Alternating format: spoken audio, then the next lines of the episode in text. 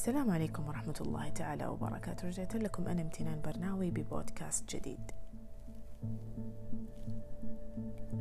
لا أهمية للموهبة. مهلا اللحظة يا صديقي.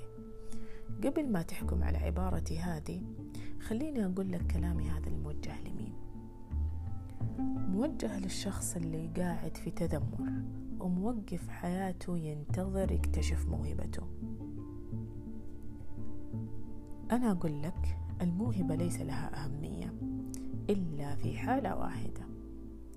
أبغى أعطيك مثال تقريبي يوضح لك الحالة الوحيدة اللي تعتبر الموهبة فيها مهمة.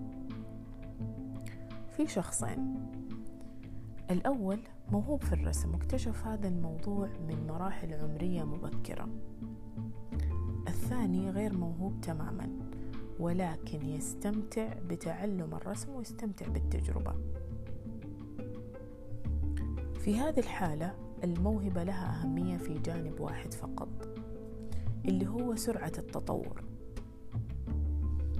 الشخص الأول الموهوب قد يلزمنا لملاحظة التطور الجزئي الجذري في أدائه وقت قصير جدا. ممكن يكون أسبوع أو شهر على سبيل المثال. أما الشخص الثاني لملاحظة التطور الجذري في أدائه قد يتطلب الموضوع وقت أطول. ممكن شهرين ثلاثة أو حتى سنة. هنا فقط يكمن دور وأهمية الموهبة. لكن أنا عندي لك سؤال. لو افترضنا أنك أنت شخص يهمك الرسم وهذا النوع من الفنون أسأل نفسك أنا إيش أبغى من هذا الفن؟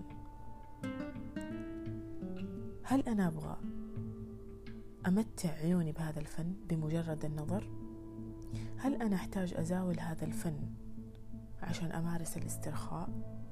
هل أحتاج أزاول هذا الفن عشان أمارس التفكير العميق؟ إذا أنت تحتاج تعرف في إيش يفيدك هذا النوع من الفنون.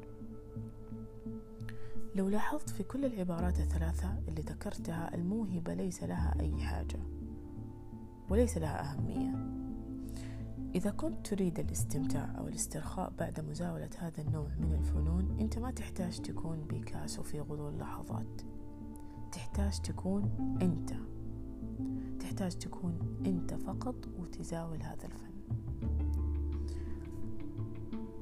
باعتقادي أن الموهبة هي العذر الواهي والشماعة اللي نعلق عليها خوفنا من خوض التجارب الجديدة. في نقطة ثانية. لكل إنسان موهبة في جزء معين سواء اكتشف هذا الموضوع أو ما اكتشفه لسه. السؤال كيف أكتشف موهبتي؟ أنت كيف تكتشف موهبتك؟ بصراحة الجواب جدا جدا صعب. أكيد أنا أمزح معك. الجواب يكمن في كلمة واحدة. جرب. جرب ثم جرب. أعطي نفسك حرية التجربة وأعطيها الأحقية بالاستمتاع بكل تجربة. لو تسمح لي أبعطيك مثال شخصي شوية. أنا ما أدعي أنه عندي موهبة فذة في الكتابة أبدا. ولكن كيف بدأت وليش بدأت في هذا الموضوع؟ وكيف كان السبيل لاكتشاف هذه الموهبة البسيطة جدا جدا جدا؟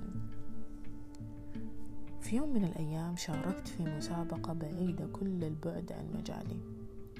كان المطلوب كتابة مقال بالتركيبة الصحيحة بحيث أنه يطرح مشكلة مجتمعية ويطرح الحلول لها.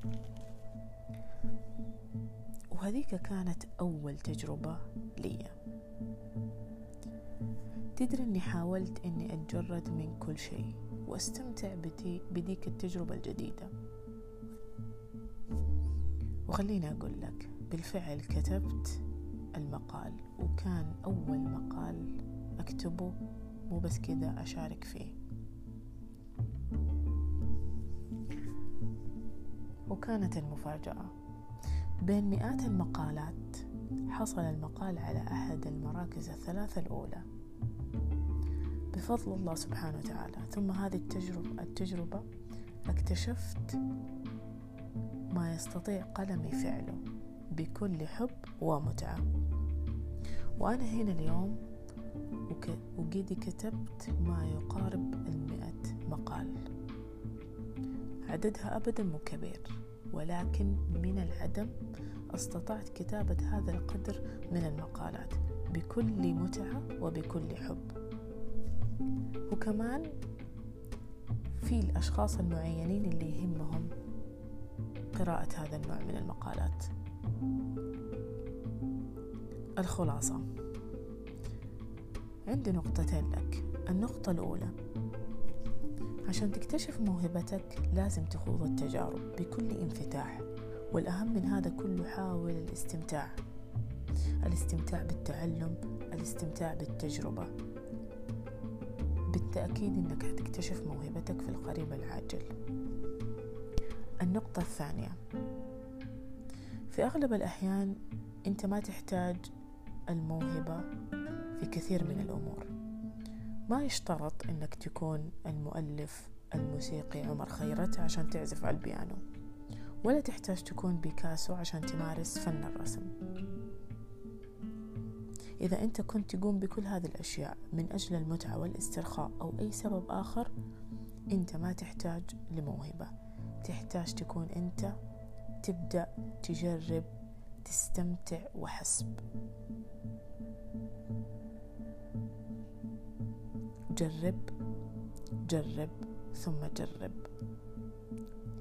دمتم في حفظ الله ورعايته.